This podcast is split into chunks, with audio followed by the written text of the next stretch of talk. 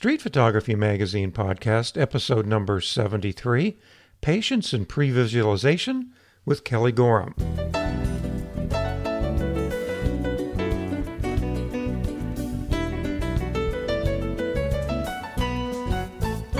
Hello, and welcome back to the Street Photography Magazine podcast. I'm your host, Bob Patterson, publisher of Street Photography Magazine. If you're listening to this podcast, you must have a strong interest in street photography or at least want to learn more about it. So I encourage you to pay a visit to us at streetphotographymagazine.com.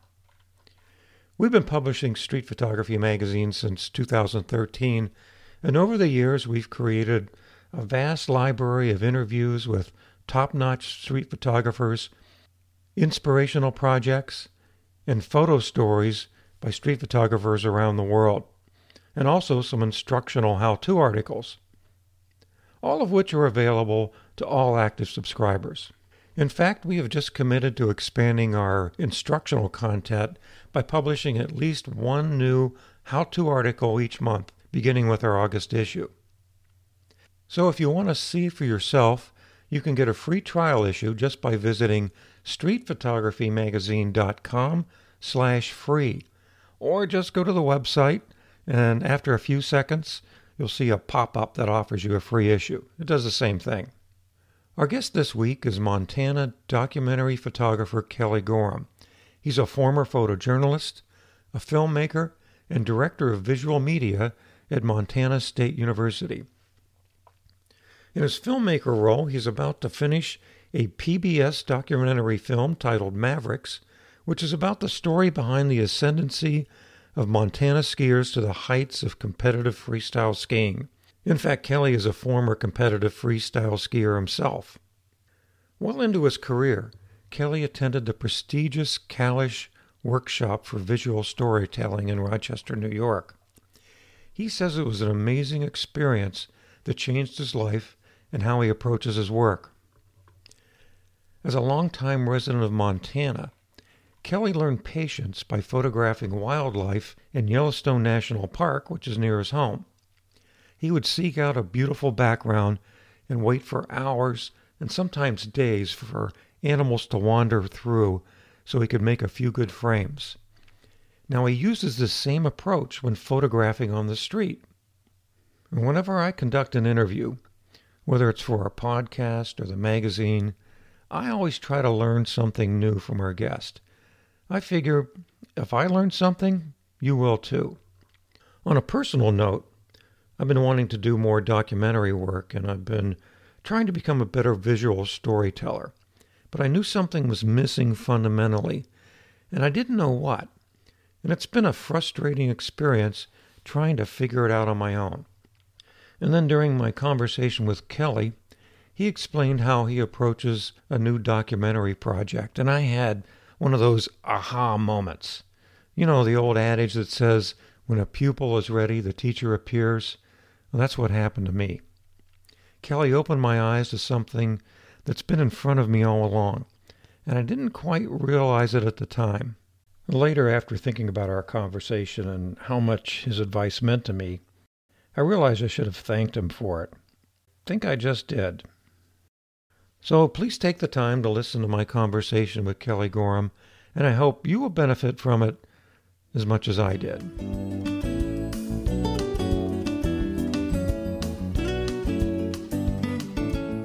Well, today I'm with Kelly Gorham.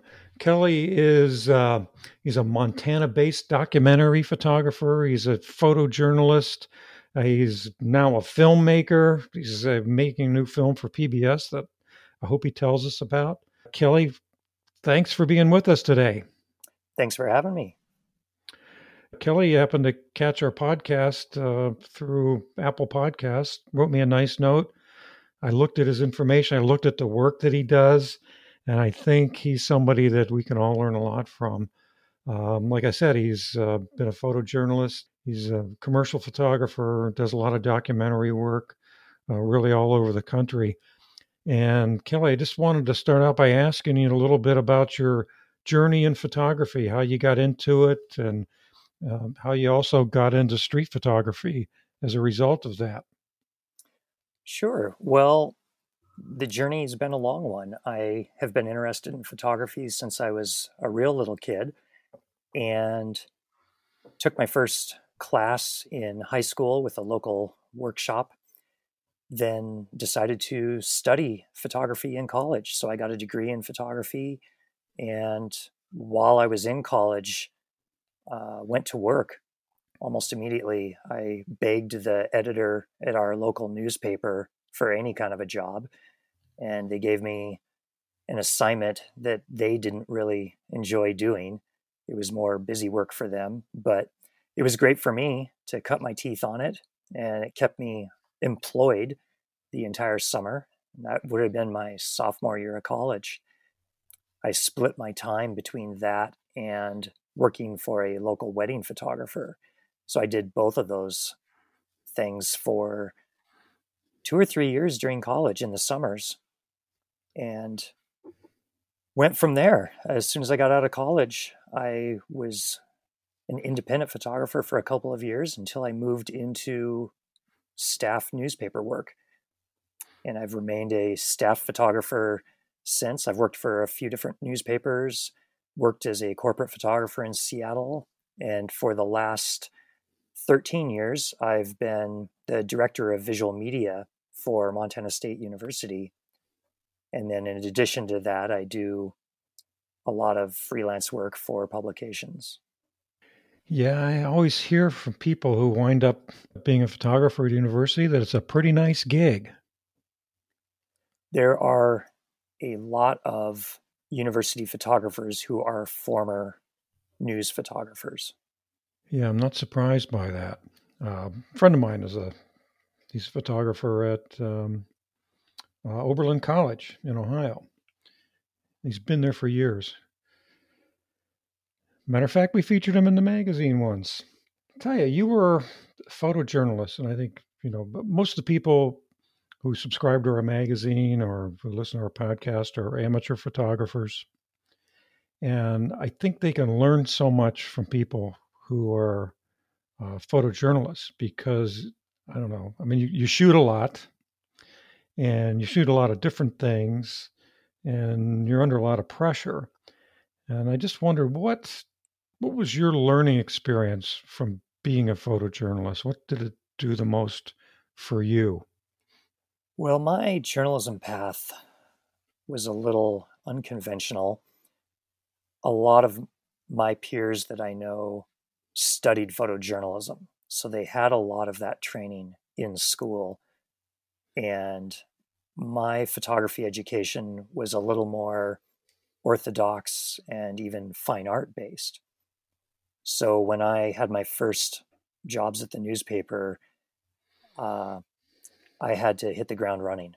It was it was challenging, and I remember one time during that summer job, in college, I was back in the darkroom at the newspaper and I'm printing these black and white photos because this is back in the film day before digital, and they would have to go do a paste up and make the pages manually.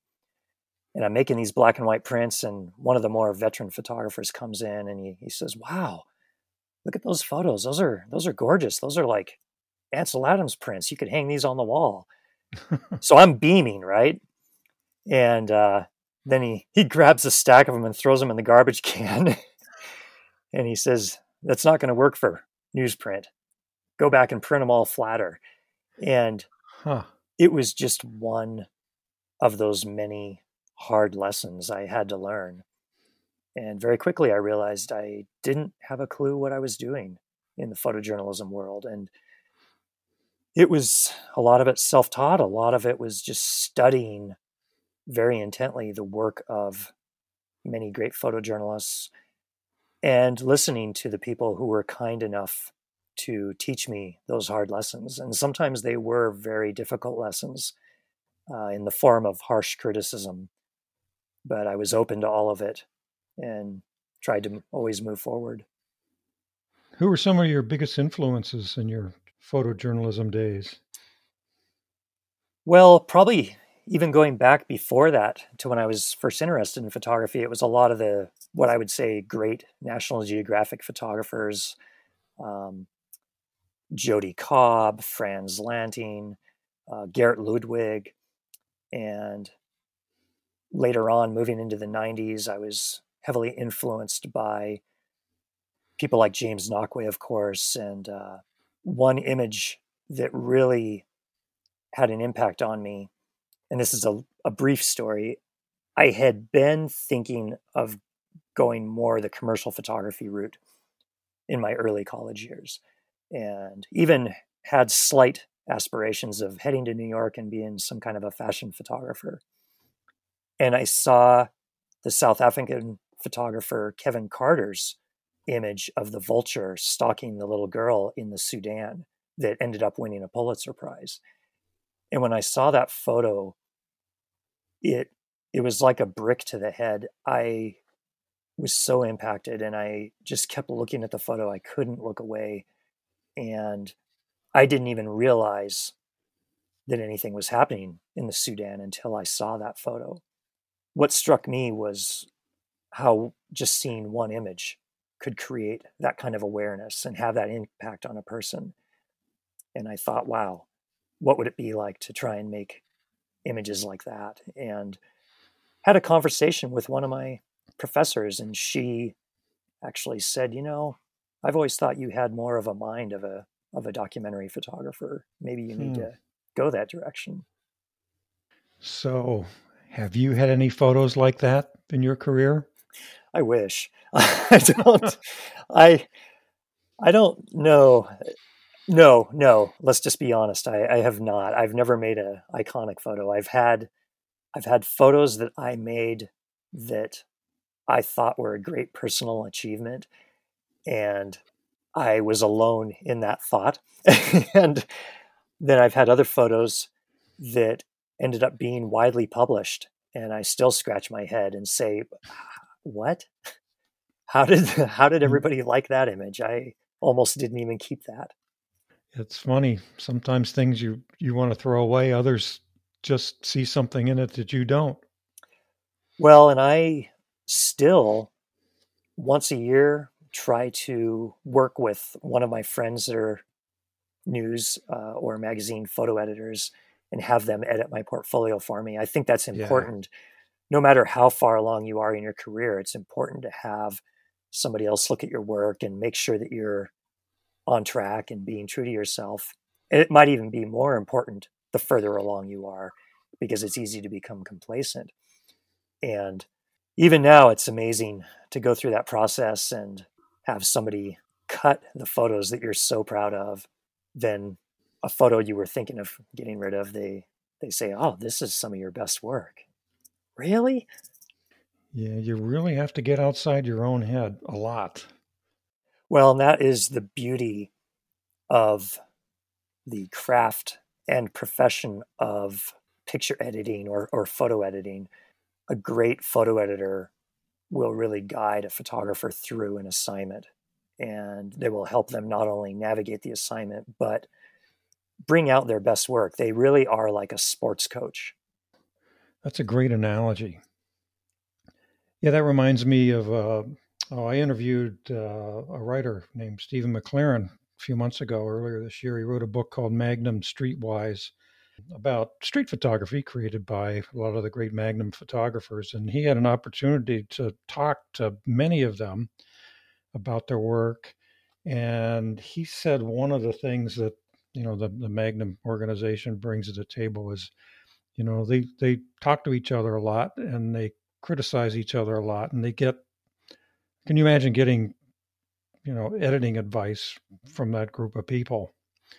and uh, you know they say things like you know do more of this do less of that and from people who really know their stuff so you know it's nice that you have the ability to to do that as well with experienced photo editors it is i feel very fortunate and a few years ago i actually attended the kalish workshop for visual storytelling and that was it had a profound impact on my career.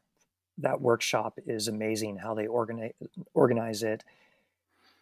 The faculty are all top notch picture editors and photographers, and looking at the bios of some of my classmates, I, I wondered why they selected me to be there. I didn't feel like I belonged with that group. But it was an amazing week where you really dive into photo editing and uh, visual storytelling as it extends to video production as well. I realized after that week that after all those years, I didn't really know as much as I thought I did about looking at photos or looking at video. Since then, it's it's been it's been a new world for me. So, what has it done for you? I think it gave me the ability to look. I don't want to say more critically at my work and other people's work, but look at it in a different way and understand that sometimes you know the best photo isn't necessarily the right photo and to be able to take a step back and see how all the parts fit together they also got into a lot of ethical discussions mm. about okay you have this photo but should you use this photo and for what reason and what is this image doing for the story? Is it helping? Is it hurting? What kind of an impact might it have on the people that are captured? And you learn about those things in college when you're young, but it's great to have a reminder and it's great to sink your teeth into those kinds of conversations a little deeper. You talk a lot about doing uh, documentary work. And I was wondering what kind of advice you could give to somebody who's an amateur photographer but wants to do a, a, photo story on a particular subject and they don't really know how to start, how to approach it. Is there a framework or a workflow that, that you could recommend that somebody use? I begin projects like that, especially the longer form projects that I might spend weeks, months, or even years on by trying to tell the story to myself. I I think about it and I think, okay, if I was going to explain this to somebody just sitting across the table in a coffee shop, how would I how would I explain it to them? How would I tell them the story? And I make notes and then I start to translate that to visuals and I start thinking about what will it take to make those visuals? Where do I have to go? And once I'm there, what do I think it's going to look like? And how will I solve any potential issues? So there's a lot of pre visualization involved. Part of that came from one of my professors in college, Rudy Dietrich. He was very big on pre visualization of any type of a photo. He used to say, you need to think about it before you do it, and you need to try and understand it yourself. So I apply that to documentary work. And for example, this film I'm producing with PBS, I spent probably 10 years wrapping my head around the story before I even approached PBS. It's funny you talked about pre-visualization. My my father-in-law was a pipe fitter in a steel mill. Didn't even finish high school. Still a very smart guy. And he used to say, it was in terms of doing physical work, said, if you can't picture it being done in your head, you can't do it. And that always resonated with me. And I think about that a lot when I'm trying to, to do something new. And it always helps. Well, and I think you can apply that to photojournalism or candid photography, or I guess street photography, in that you don't know what's going to happen. But if you can think about it a little bit in advance, and it might just be as much as where are you going? What's the location going to be? And where do you want to be? Or maybe you're looking for light and then you're ready for something to happen. I have had many conversations with people about making photos in Yellowstone National Park, which is just down the road from where I live. And I've spent close to 30 years doing magazine assignments in Yellowstone. And the one thing you always see is people cruising up and down the roads. And as soon as they see another gaggle of photographers with their big lenses, they stop and they get out their big lens and they make the same postcard photo as everybody else. Uh-huh, sure. And, you know, let's face the facts that when you see a bear or a wolf or whatever you're looking for, they're usually not in the most photogenic setting. So you just end up with a photo of one of those animals. My approach has always been to say, well, I really like this particular area of the park. And I know that this particular animal tends to come through here at some point. So I will just plan on days or weeks of going back to that same spot. And I know the times of day when it might have nice light. And just have a nice big giant thermos of tea and plenty of snacks and wait and put myself in that position, in that setting where I know it will be a nice photo and wait for something to happen. And you can say the same thing about street photography. In January, when I was in New York, I had some time between my assignments I was doing, and I thought, you know, I'm just going to go stand on a street corner in Midtown and wait. And it was wonderful. There was beautiful lights splashing through in the late afternoon, and I stood there for an hour just making images. And it was so much fun. And it was relatively easy because I had the setting, I had the lighting. So all I had to do was be ready for interesting people to come through. And I apply it to anything. I can apply it to, like I said, Yellowstone, or when I photograph, say, college football. Um, a lot of the other photographers that are running up and down the sidelines they they make fun of me because I will pick a corner and I just sit there. But what I've done is I've picked the background I want and the light that I want. And the nice thing about football is eventually the action is going to come toward you. And you've done everything you can in advance to be ready for that action to unfold in a nice scene. So you set yourself up for success that's the plan. That's uh, really something you were able to be so patient in New York. I mean, there's so much going on there. Um, when I go, I find it just overwhelming. Just don't seem to have it in me to sit still and just wait for things to happen. It's tough in a big city for someone like me from Montana, where we have a slower pace of life here and nobody gets too wound up about anything. And to be there with all the the busyness and i think that worked in my favor because it was so busy that mentally i almost had to shut down just to deal with it. So that forced me in a position to just sort of hang out because the more i tried to roam around the more of a challenge it was for me to make sense of all of the the busyness so what's the trick how are you able to shut your mind down like that? well, for me, I think it was no different in New York than it would be on a beach in Hawaii or or the backcountry of Montana is to just take a breath and look around and just appreciate what's around you.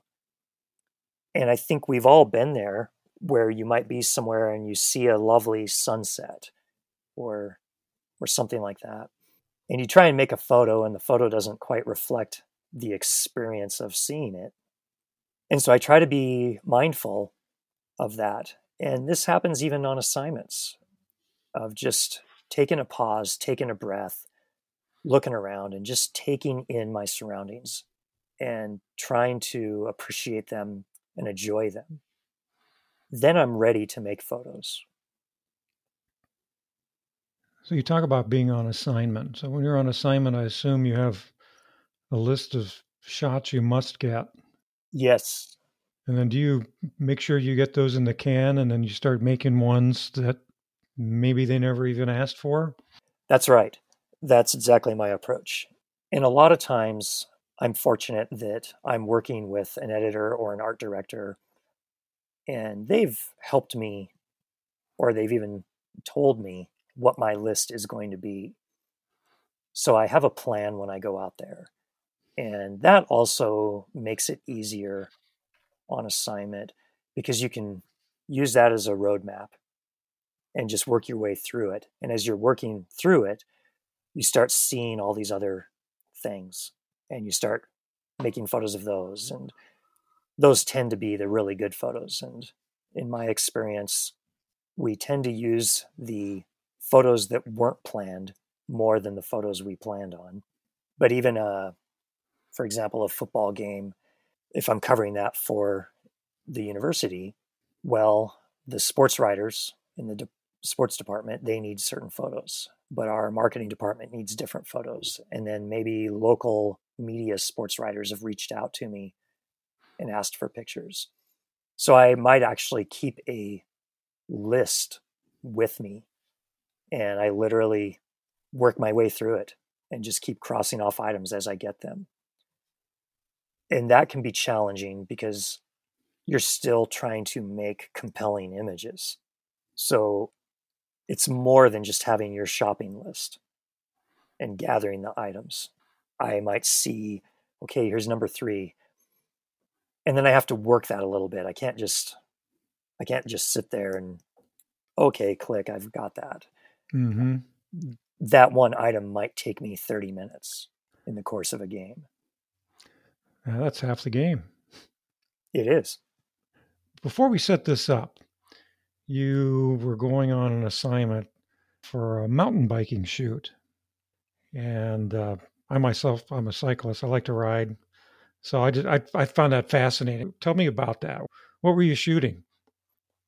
Well, for a number of years now, I've been a contributing photographer to a publication called Mountain. And Mountain is based out of Boulder, Colorado.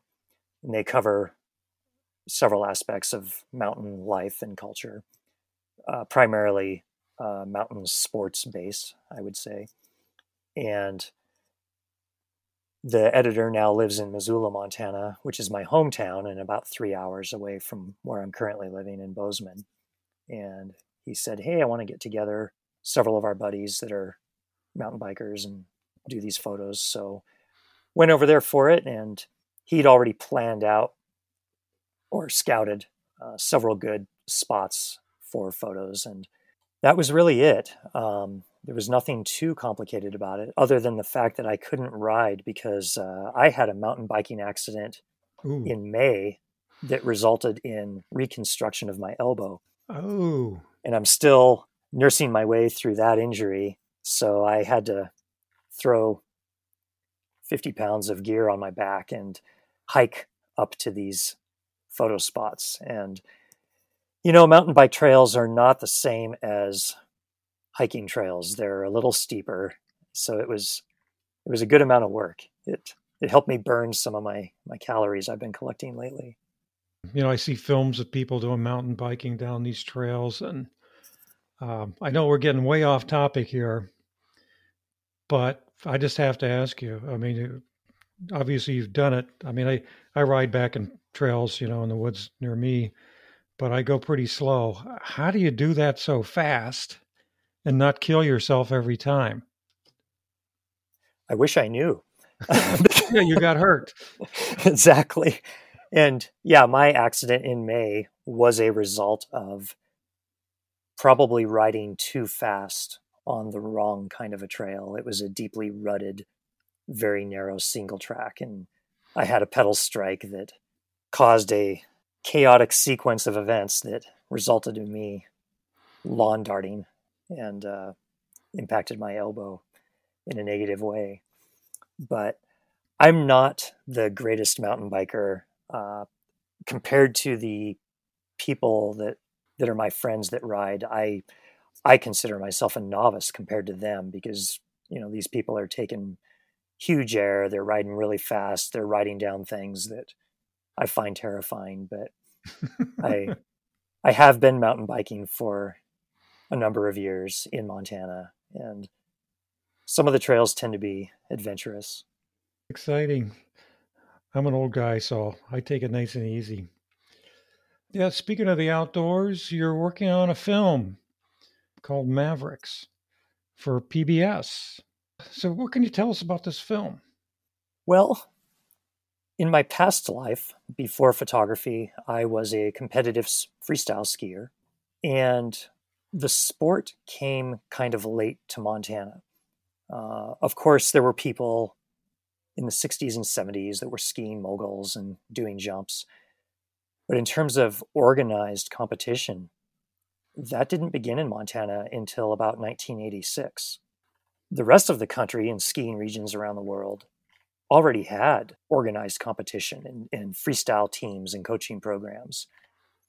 So it came late to Montana, and my generation of kids that got into it then, we didn't have much in the way of coaching, so we we worked pretty hard, and we just would have to watch a lot of freestyle competitions on ESPN and try to learn what they were doing, and we'd go out in the woods and throw ourselves off jumps and get hurt a lot trying to replicate what we saw on TV. And we would coach each other and push each other a lot. When you're in it, you don't think about it because it's your reality and you're just living through it.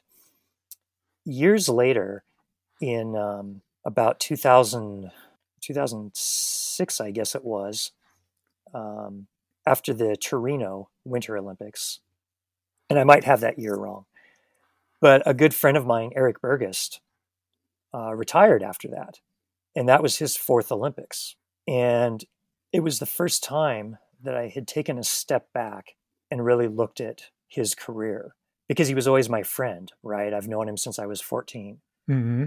And we ski together and learn together. And while his path to success was like a rocket, in mine, uh, I kept getting hurt and so after about six years of competition, I was out of the sport from injuries, whereas Bergie just kept going. But after that Olympics, I really took a step back and looked at his career and I thought, wow, I mean, this is my friend. And he went from sleeping in his car and eating peanut butter and jelly sandwiches to train in the summers in Lake Placid, New York, to a career that spanned four Olympics, one Olympic gold medal. He was world champion, he was national champion. And I suddenly became a fan of my own friend. And I'd been doing working in journalism for a, a while at that point, and I thought, wow, there's there's a story here. That's interesting because it's not the usual skiing success pedigree. So I started working my way through it. And just like I talked about earlier, how I approach documentary projects. I I had just started taking notes and tell myself this story and explain it to myself. And then I started talking with a friend who was an editor. I think he was editing at Outside Magazine at the time, and I sort of picked his brain and said, "Do you do you think there's a magazine story here?" And he said, "I do, but I think it's a bigger story than just that." And he was right. So I spent more months, more years, and I realized, yeah, it's not a story about one person. It's about a sort of a grassroots group of people and effort. And that kept percolating and took more years. And while that was happening, there were these younger kids coming up that were starting to achieve a lot of success. And so then I had to step back and really look at the history and say, okay, we didn't start competing seriously in freestyle in Montana till 86. But by 89, we were sending skiers to national championships. And by 92, we had our first Olympic athlete. Hmm. 98, our first gold medal. And in the time since, there's been another Olympic medal from another skier and multiple world champions and national champions and that for me became the crux of the story of how did the people in this sport in this state get so good so quickly and not to diminish the skiers from other regions at all because the skiers that come from New England or the the Rocky Mountains in Utah, Colorado, Nevada, they're amazing and they have these legacies in the skiing world. But again, for me, the story was Montana. It came so late, but people had so much success so quickly. So the film over time became more of a story about Montana and about the culture of Montana. And I realized we were on the right track with it when I was initially pitching it to PBS because I knew I was going to need some sort of a partner on this. It was going to be too big of a project to just do on my own and I I knew it wouldn't be as good also. So I had considered a few different large production places and after a couple initial conversations with uh, Scott Sterling, who's a director of production at Montana PBS, he helped me think about the story a little bit. He asked a lot of great questions and challenged me. But he also, coming from that world, was able to look at a lot of the potential pitfalls and how this film might actually be produced. And we were in a meeting with the station manager, Aaron Pruitt, and he asked me, he says, you know, this film can't just be about skiing. Nobody cares. Like what what is this film really about? And hmm. I think in a moment of frustration, I said, it's about hard work. It's about Montana. It's about how we get things done here. And he looked across the table and he says, That's your film. Yeah. Let's get to work. The hero's journey. The hero's journey. But again, to not diminish that there are heroes in the skiing world from all over the place. When is it going to be available? We we finished filming months ago. We've just released the trailers. Uh, people can see those at uh, montanapbs.org if they just search for Mavericks. Um, there's a link to it on my website as well. And right now, we're in the process of editing the full film and we have to do some fundraising. This is the uh, the big sports business world, so we have to license Olympics footage. We have to license hmm. World Cup footage and footage from other networks, and that footage costs money. So we're fundraising to cover those expenses. Our hope is that we would release the film uh, this winter, so winter of 21. Initially, we planned on a festival tour and some premieres, local premieres at theaters. And with the pandemic, I'm not sure how that's all going to work out. But the beauty is, is that eventually this will air on PBS, and we'll be able to enjoy it that way. Well, I look forward to seeing it, and um, I'm going to watch the trailer as soon as we're done here today. Now, Kelly, before we go, I I have to talk about your portrait photography, particularly your environmental portraits, something I've always loved. And I just wanted to ask you about, I guess, your approach when you work with somebody um, and you want to get a good environmental portrait, but you've never met them before, you've never been in their place before. You know, what goes through your mind? How do you approach that? Well, I think much of that for me came from the journalism background and this ever present need to tell a story. I've always been a curious person by nature, and I'm genuinely interested in people. And I, I feel like the photos should communicate that. And when you think back to you know some of the great portrait photographers like Arnold Newman was maybe one of the first people to do portraits in this style where it's it's not just the portrait of the person it's putting them in a setting that somehow communicates something about them. And i really enjoy that. I like location work. I also love making photos in the studio. But as a natural storyteller it's fun to put people in a setting that says something about them. And that's really part of the process when i have an assignment like that. I do my homework on the person and I might even conduct a pre interview with them. And I'm asking them the sorts of questions that would help me understand where I could go with this visually. And sometimes it's low hanging fruit. If it's a scientist, then you can photograph them in a lab. Uh, but maybe depending on the sort of science they do, you realize, oh, it would make more sense to photograph you in a forest than inside a lab. So I think about those things and then all the usual elements of a photo assignment come into play as well time of day, lighting, what kind of equipment do I need, or can I just do this naturally? What recommendation would you give somebody who's trying to do portraits on the street? I've always found it best to be approachable and, and have some intent. I'm not a fan of running up to somebody and jamming a camera in their face. Uh, and, you know, some people are, and that's fine. I don't feel like I'm able to tell that person's story that way. Uh, their their story just becomes a reaction to me if I was to do that.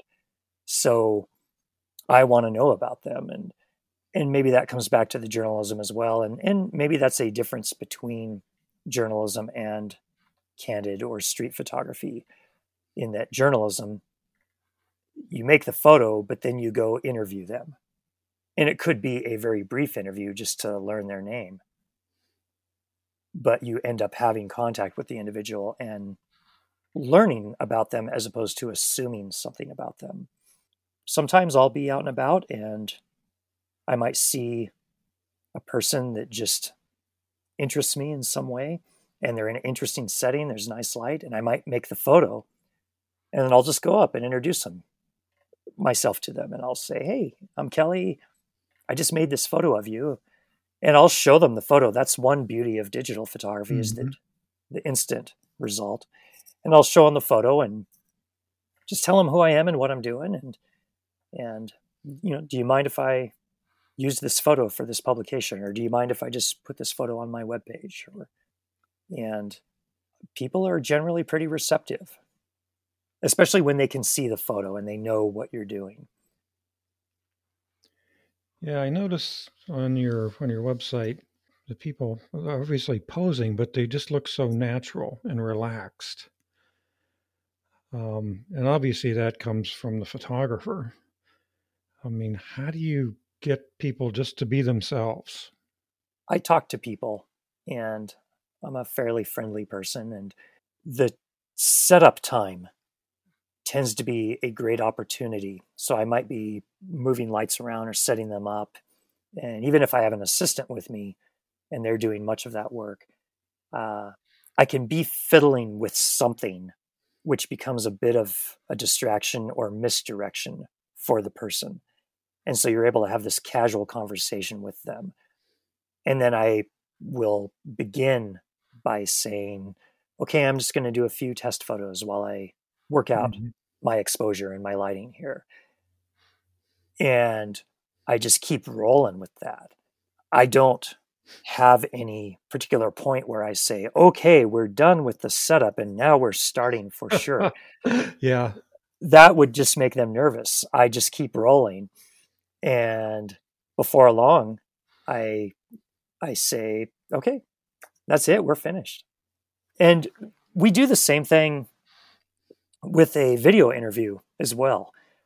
I feel like the worst thing you can do to make somebody tense up is to go in and and then you know hit the clapper and and say okay Action. now we're yeah and i mean that happens that's that's probably more the norm but particularly with the the interviews for mavericks you know these are athletes that we were filming and they've had media training and they often will go to their sort of canned media responses. So we might be fiddling and doing a setup, and I'm just chit chatting with them because I was a skier and we know each other, and so we're having this casual conversation.